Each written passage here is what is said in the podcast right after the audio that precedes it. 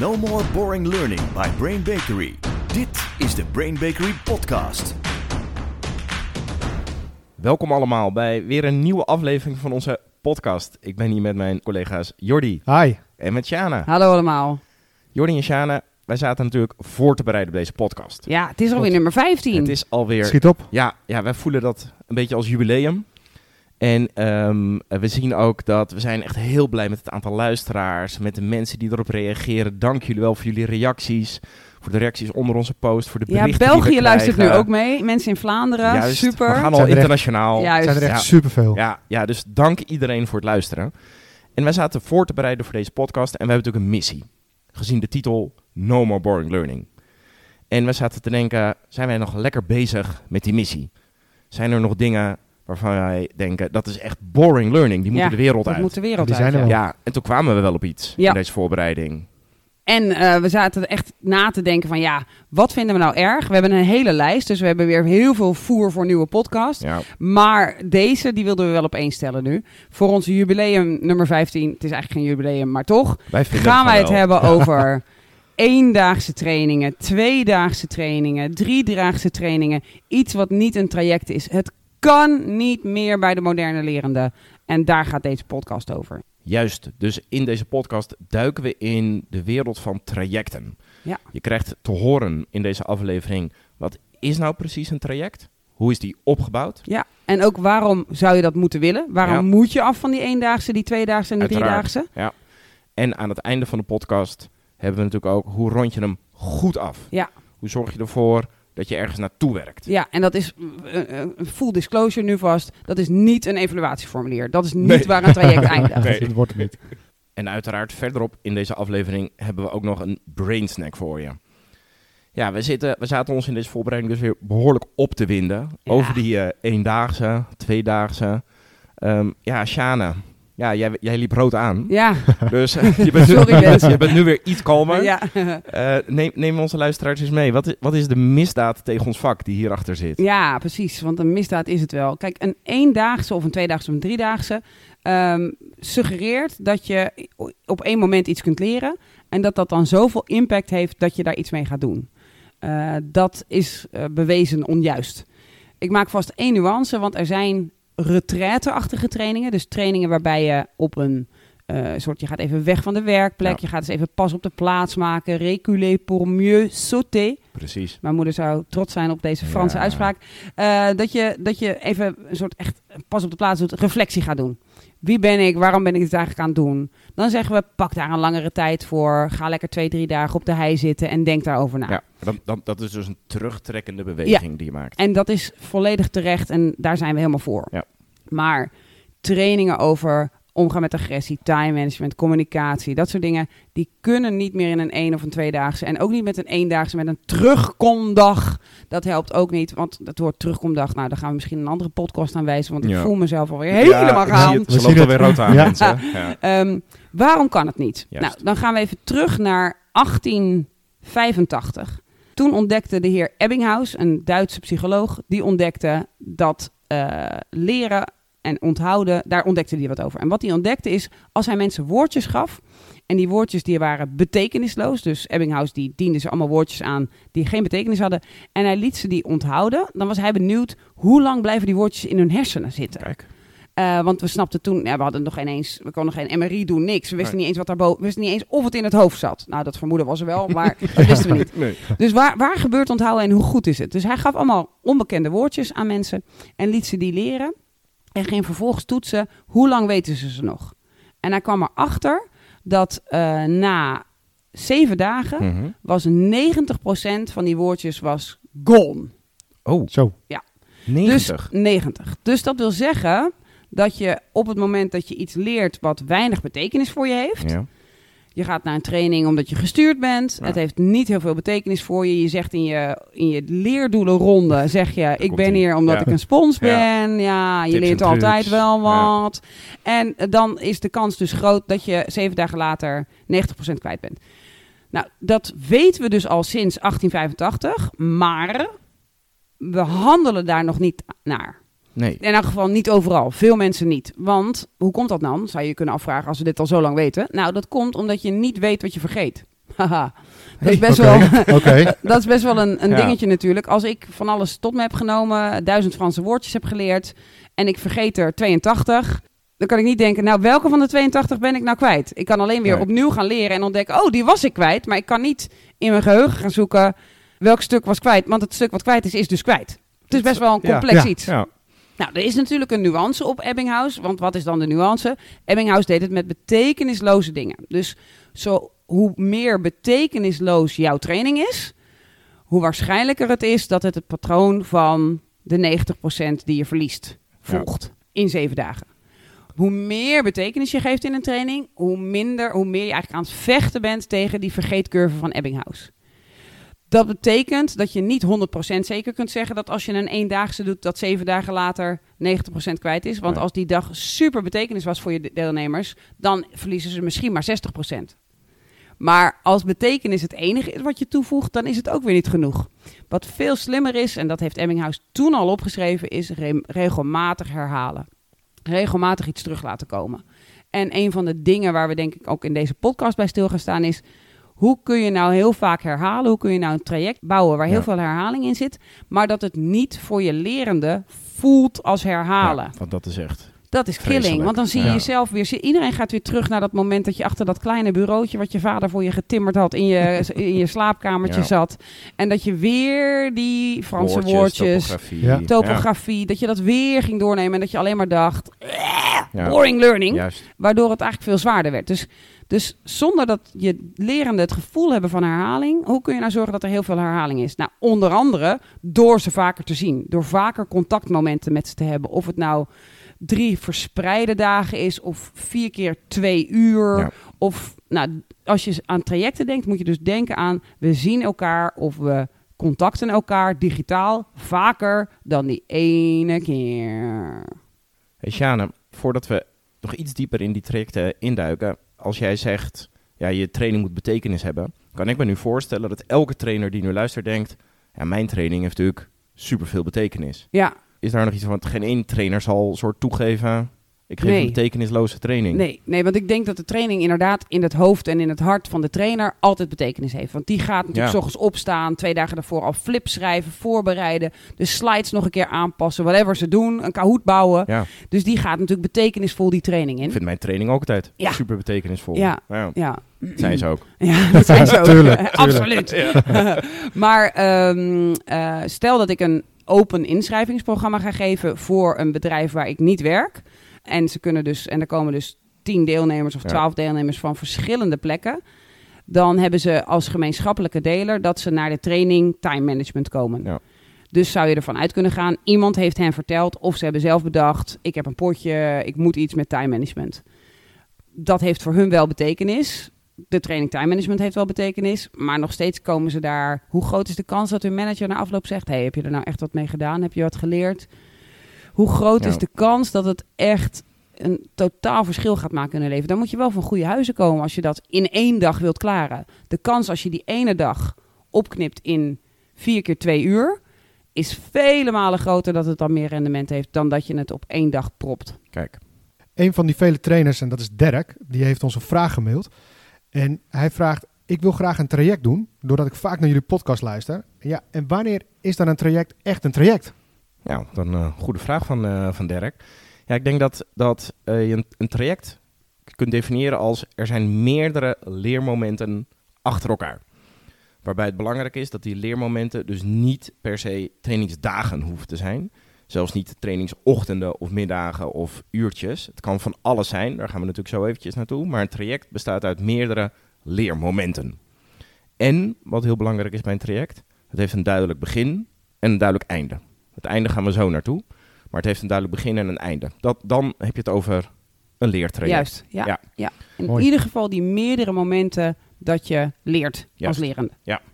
Nou ja, die bestaat natuurlijk uit een heleboel elementen. En het element waar elke trainer altijd naartoe grijpt is... we komen bij elkaar met een groep. Face-to-face. We gaan in een ruimte zitten en eh, we gaan trainen. Dat is uiteraard een onderdeel, maar er zijn veel meer elementen waar een traject uit kan bestaan. Juist. Want het gaat er niet om dat je bij elkaar komt. Dat is niet waar het om gaat. Het gaat erom dat die neuronen in het hoofd van de lerende bezig zijn. En dat kun je op allerlei manieren berekenen. Eh, bereiken bedoel ik, niet berekenen. Ehm, En dat kun je op alle, allerlei manieren bereiken. Ehm, als die lerende maar aangaat. Dus dat betekent dat je telkens een beetje context moet creëren. Dat je zor- moet zorgen dat ze zich gaan verdiepen, dat ze iets willen. Eh, en dat kan op allerlei manieren. Daar hebben we een hele lijst van zelfs. Ja, onderdelen waar je eh, bouwstenen van een, eh, van een traject kunnen zijn. Je kan mensen een filmpje laten maken en die in laten sturen. Ja, Of je kunt zelf een filmpje maken waarin je iets uitlegt en die naar ze rondsturen of op een digitaal platform Ja. plaatsen. Je kunt eh, uiteraard een e-learning maken. Daar hebben we in een eerdere podcast veel aandacht aan besteed. Ja. E-learning kan, hè, is een verzamelnaam voor alles. Het kan echt een online training zijn. Nou ja, waar je tot, allerlei ja, nieuwe dingen leert en daarover bevraagd wordt. Precies, tot een document of een blog. Of een microlearning, dat je gewoon één vraagje krijgt. Daar Juist. bestaan ook allerlei tooltjes voor. Ja, helpt ook om Ebbinghaus te verslaan. Ja, Ehm, je hebt als element een buddy, zodat je on the job leert en gecoacht wordt. Ja. En buddy on the job. We dat je hebben even de, overlegt met hem of haar. Dat je zegt, hoe ga jij ermee om? Dat er gewoon een bu- buddy moment in je agenda staat. Waardoor je weer even terugdenkt aan de training. Ja. ja, we hebben de quiz. De quiz heb je allemaal tools voor, maar de quiz kan een, echt een leuke quiz zijn. Om even ook weer een leuk moment te hebben, maar kan ook een wat meer inhoudelijke quiz Ja. zijn. Ehm, eigenlijk ben je dan een soort toets aan het afnemen, Ja, maar je noemt hem geen toets, nee, want dat is boring learning. precies. Ja. Dan- gaan die hersenen gelijk in die weerstand. Juist, ja, dat moet je Gaan voorkomen. terug naar school. Ja, en het leuke is, veel mensen weten dat niet. Maar bijvoorbeeld met Kahoot kun je ook mensen op afstand kun je een Juist. linkje sturen. En eh, dan kunnen ze dat invullen. En alleen al via dat linkje kunnen ze kahooten met je. Ja. Dus dat kun je gewoon, al heb je maar alleen een appgroep, meer heb je niet. Kun je toch zeggen van nou, iedere dinsdagochtend knal ik er even- drie vragen in. En aan het eind krijg je een prijsje. Verder zijn elementen, die eh, gebruiken wij ook wel in onze trajecten. eh, die noemen wij dan bijvoorbeeld de stadssafari Ja. of de retail safari. Ja.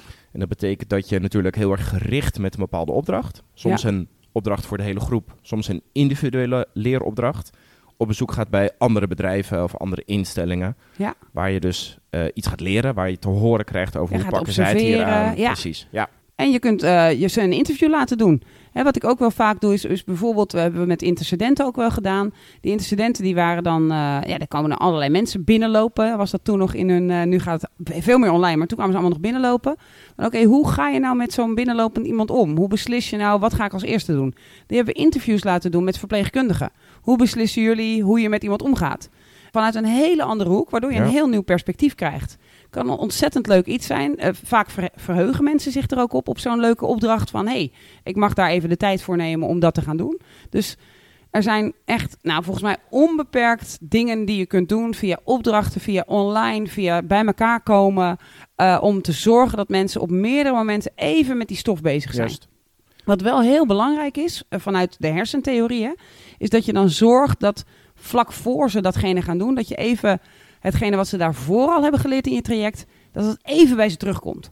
Dus dat je misschien een mini-filmpje van 30 seconden doet, of even nog een overzichtje laat zien van iets, of even drie woorden die belangrijk zijn geworden in de training herhaalt. Want dan activeer je het stuk waar ze hun vorige stof hebben eh, gestopt, weggestopt en, en ge- opgeslagen in hun hoofd. En dan weet je dat dat nieuwe wat er komt, dat dat erbij gestopt wordt. Juist omdat je dat eerste even hebt geactiveerd. Dus dat is wel belangrijk. Ja, ja, dus even goed weer de context naar voren laten Ja. komen. Dus niet gewoon, hier is een opdracht, Nee. succes ermee. Nee, Nee, mensen hebben de context nodig. Ze moeten uiteraard heel doelgericht met een Ja. opdracht bezig zijn. Ze Ja. moeten weten, ik kan iets winnen of dit is echt een opdracht voor mij, die is voor mij relevant. Ja. Dat is natuurlijk wel belangrijk. Als je gewoon een aantal losse opdrachten ergens in, in gooit en zegt, maak deze opdrachten, heb je natuurlijk veel minder rendement. Juist. En dan komen ze ook vaak terug met: Ik heb het niet gedaan. Ja. En dat is eigenlijk feedback aan jou als trainer. Dat is niet feedback aan hun van: Ik heb geen discipline. Wat veel trainers dan denken. Maar dat is feedback aan jou als trainer. Jij bent niet in staat geweest om deze opdracht voor mij relevant te maken. Je hebt niet een relatie met mij gecreëerd waarbij ik denk: Als jij me een opdracht geeft, dan komt daar waarde uit. Dus dat is wel een hele belangrijke om te onthouden. Hoe kun je zorgen dat die mensen denken: No matter what. Zelfs al Ja. is het super druk, ik ga dit, Dit doe doen, ik. want ik Ja. wil hier iets uithalen. Dit voelt voor mij als belangrijk. Hoe komt het dan toch dat een training eigenlijk altijd een hele dag beslaat? Ja, terwijl we dus dit al sinds 1885 weten. Ja, ik denk dat er in ieder geval ook een praktische reden voor is. Ja. En dat is eh, reistijd en, en afstand. Ja, als je één dag doet, hoef je gewoon één keer heen en weer te reizen. In Ja. plaats van eh, een keer voor twee uur op en neer te Ja. gaan. Ja, ik, d- dus, maar daaronder ligt dan weer de reden. We willen dus, we zien trainen nog steeds als face-to-face. Ja. Dat is natuurlijk ook een, een Ja. belangrijke. Ja. En ik denk dat die zowel, die, die reden die jij zegt, zowel opgaat voor mensen die open inschrijftrainingen geven. Ja, Ja, ho- hoe vaak ga je de mensen voor twee uur laten rijden? Want Juist. ze komen overal vandaan. Maar ook voor bedrijven komt het natuurlijk voor dat je zegt van ja, eh, we werken in allerlei vestigingen Ja. over het hele land. We doen het op de hoofdvestiging of in het midden van het land of wherever. En ja, hoe vaak ga je ze laten reizen? Maar daaronder zit dus de gedachte, het een moet. training Ja. is een dag, een schooldag. Ja. Nou, dat is gewoon het ding. Ik denk dat er ook een andere reden is. Ik denk dat heel veel trainers, en zo heb ik het ook zelf ooit geleerd en dat ook nog wel doorgegeven, dat we heel erg denken dat een trainer die doet trainingsdagen. En het verdienmodel van de trainer is daar ook op gericht. Hè? Je hebt, je hebt eh, voor een dag willen we dit tarief hebben. Ja. En eh, dan hebben we misschien nog wel een beetje voorbereidingstijd. Dat doen we dan voor minder geld, want dat verspreiden we over de dagen. En dat kun je ook nog lekker s'avonds ergens een beetje bij doen. Dus een voorbereidingstijd is vaak iets minder dan een, een dag zelf. En een trainer, als je, ik, ik weet nog dat wij in het begin gingen vragen: kun je dan alleen ochtenden trainen? Dat we stevig in onderhandeling moesten met de trainers ook van ja, dat kan wel, maar dan kan ik in de middag niks. Juist. En dat we dus echt dat tarief een soort omhoog hebben gegooid. Maar ik denk dat er nu eigenlijk wel een kanteling is, ook onder invloed van het coronavirus natuurlijk, van Ja. er mogen niet eens groepen bij elkaar komen. Dat er een kanteling gaat zijn van dat trainers meer naar uren of naar impact van de training of naar een ander model moeten gaan. Want anders blijven we aan die hele dagen vastzitten. En een training heeft ook alleen al meer rendement als je 's ochtends iets leert en het 's middags gelijk toepast Tuurlijk. op je werk. En dat je, di- dat je de transfer gaat echt omhoog. Ja. Dus dat, is denk ik wel, eh, dat zijn denk ik wel twee belangrijke redenen waarom die eendaagse of hele daagsen nog steeds heel populair zijn. Straks hebben we natuurlijk nog onze brain snack voor je. En we gaan nog duiken in hoe rond je een traject nou goed af. Ja, eerst heb ik nog een eh, vraag van Hisham. En Hisham die luistert onze podcast en die is bezig met eh traject aan het bouwen. En die krijgt vaak het verwijt, als ik een traject wil gaan doen, ja, dan, wil, dan krijg ik het verwijt dat ik meer verdien. Nou, cool dat hij in elk geval bezig is met trajecten bouwen. Ja, zeker. En eh, inderdaad, je zult er nog tegenaan lopen dat de oude gedachte van het, een training duurt een dag of een tweedaagse, dat die nog heel erg heerst ook bij je opdrachtgevers. Dus daar ga je natuurlijk tegenstand op krijgen. Dus dat snap ik. Dus goed dat het ingebracht is. De onderbouwing is natuurlijk ja, de hele podcast. Hè? Ebbinghaus, de hele podcast. Verdiep je erin. Ja. Ga onderbouwen waarom je het wil. En ik denk ook dat op het moment dat je zo'n discussie met zo'n over zo'n prijs krijgt als trainer, dat je eigenlijk ja, verder verwijderd bent van het doel wat je oorspronkelijk had. Dus dat je je, je opdrachtgever weer meer mee moet nemen. Kijk, als die opdrachtgever denkt, ik koop een eendaagse time management training bij je in. En jij zegt, daar zitten drie extra dingen bij die ook nog geld kosten. Dan zou ik als opdrachtgever denken, ja, je klopt mijn geld uit de zak. Juist.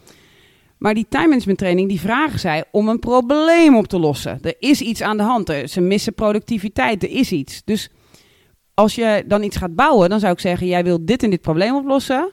Als ik een domme trainer was, een ouderwetse bokkelul, oh, mag ik dat zeggen? Ja, online? zeker. Oh, ik heb het gezegd.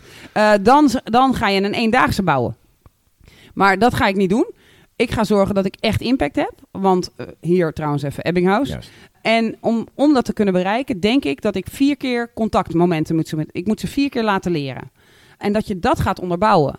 Dan blijf je uit die prijsdiscussie. En je zet ook de trainers die nog wel in die eendaagse. Zo, met één dag, woehoe, heb ik het gefixt. Ja, die haal, je, die haal je eigenlijk daarmee onderuit.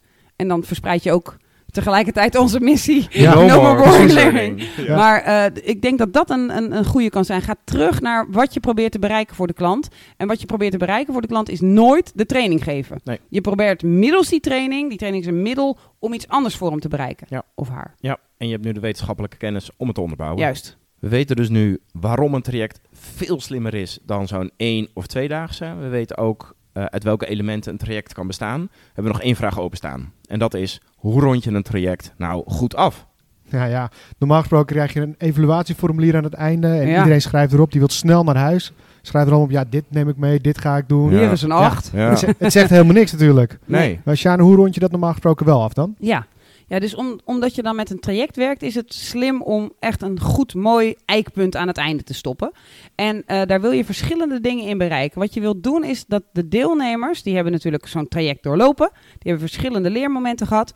Die, daarvan wil je zorgen dat ze zelf aan het einde gaan afronden. Mhm. En je kan een toets doen en dan zeggen gefeliciteerd, maar dan zit je eigenlijk weer een beetje in het oude leren. Ik wou net zeggen. Ja, Ja. en dat wil je niet. Je wilt dat ze eigenlijk zelf voor zichzelf gaan bedenken: oké, hoe ga ik dit afronden? Hoe meer vrijheid je ze daarin kunt geven, hoe mooier het is. Het ligt natuurlijk aan: hebben we elkaar tien keer gezien of twee keer gezien? Hè? Er er zit natuurlijk een verschil in. Maar je wilt ze een beetje vrijheid geven van: we gaan afronden.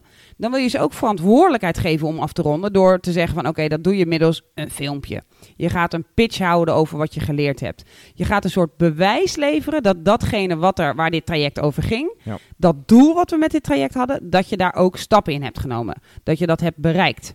Dus dat is volgens mij hoe je een traject het mooiste afrondt. Door te zorgen dat de deelnemer zelf met een bewijsvoering komt van nou, dit en dit heeft hem opgeleverd, dit allemaal nog niet. Eh, hier ben ik in teleurgesteld, dit dacht ik van tevoren, maar dit denk ik nu niet meer. Maar dat ze eigenlijk teruggeven aan zichzelf en daarmee aan eh, de andere lerenden en en, en aan ja. jou, dit heeft het opgeleverd. En daarbij is het belangrijk dat ze dan ook nog datgene wat ze hebben geleerd terugplaatsen in de context van hun bedrijf, van hun vak, van hun van whatever hun context is. Ja. Zodat ze niet alleen zeggen, nou ik heb geleerd eh, bij de training assertiviteit dat ik vaker nee moet zeggen.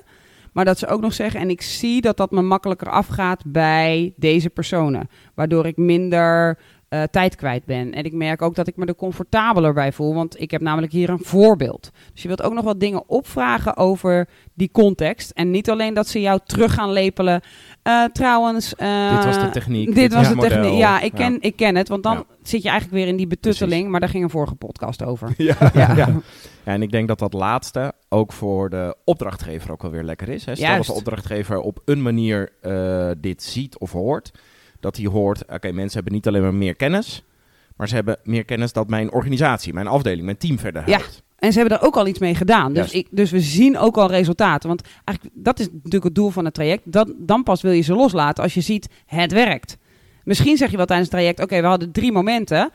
Ik vind het nog niet genoeg werken, laten we er eentje aan vastplakken. Ja. Als je wat langere trajecten doet, bijvoorbeeld over leiderschap, dan doen wij altijd drie dingen die mensen terug moeten zeggen aan het einde. Eentje is, wat heb ik er zelf van ervaren? Lekker subjectief, hoe was het voor mij? Ja. Daar kunnen ze echt hun emoties in kwijt. Ten tweede, wat voor resultaten heb ik hiermee geproduceerd? Dus wat is er voor mij anders geworden? Wat heb ik beter gedaan in mijn werk? En ook de mislukkingen. Fuck-ups zijn we ook dol op. Zeker. Want van Ja. fuck-ups leer je.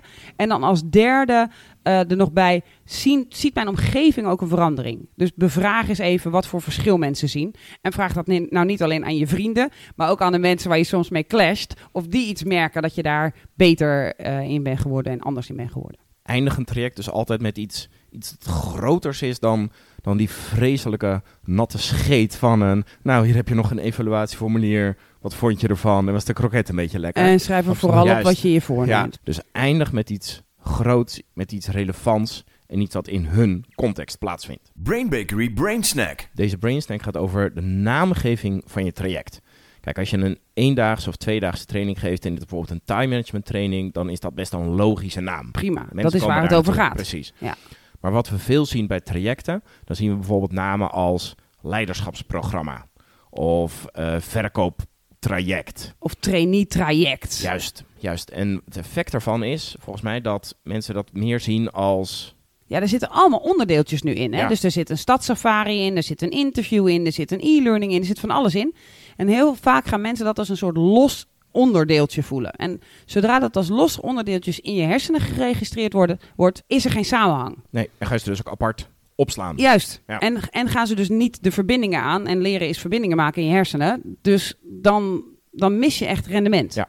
Dus wat veel slimmer is, is om te zorgen dat je een traject overkoepelende naam hebt. Want het traject is een traineeprogramma. Dat, dat is wat het is. Maar geef dat ding dan een naam. En, en laat die naam gaan over het doel wat je wilt bereiken. En zorg ervoor dat alle onderdelen, dus ook als je een opdracht uitstuurt op papier, dat er altijd die naam op staat. Hè. Dat heeft het ook wel met een beetje marketing te Ja. maken. Zorg ervoor dat mensen voelen, het zijn dezelfde kleuren, het is een logo, het heeft dezelfde naam. Alles, zodat mensen voelen, dit is allemaal één onderdeel. Juist. Zodat ze in hun hoofd het allemaal blijven verbinden. En dat het heel logisch voelt. En niet, oh, nu moet ik die op die stadssafari voor het leiderschapsprogramma. Nee, dat doe ik omdat we bezig zijn met agile leadership. Juist. Of met iets, iets anders. Iets, Ja. iets leukers dan... Leiderschapsprogramma klinkt ook vrij boring. Ja. Absoluut. Ja. En dan ga je een leiderschapsprogramma volgen om te leren over hoe je moet leiden. Oké, ik ben afgehaakt. Ja. ja. Zo komen wij aan het einde van deze podcast. Die gaat over stop met die eendaagse en die tweedaagse. En ga denken en werken in trajecten. Waarbij trajecten dus niet zijn allemaal trainingsdagen. Verslaving house. Juist, versla Ebbinghaus. Wij gaan ons eh, weer voorbereiden op een nieuwe podcast. Dus wij gaan ons denk ik weer ergens enorm over gaan opwinden. Totaal. Totaal. Oh, ik zie jullie hoofd al weer rood aanlopen. Luisteraars, enorm bedankt voor het luisteren. Sjaan, bedankt voor je bijdrage. Heel graag gedaan. Jordi, dankjewel. Graag gedaan. En voor iedereen tot de volgende aflevering. No more boring learning. Dit was de Brain Bakery podcast. Wil je meer weten? Kijk dan op brainbakery.com of volg ons op onze socials.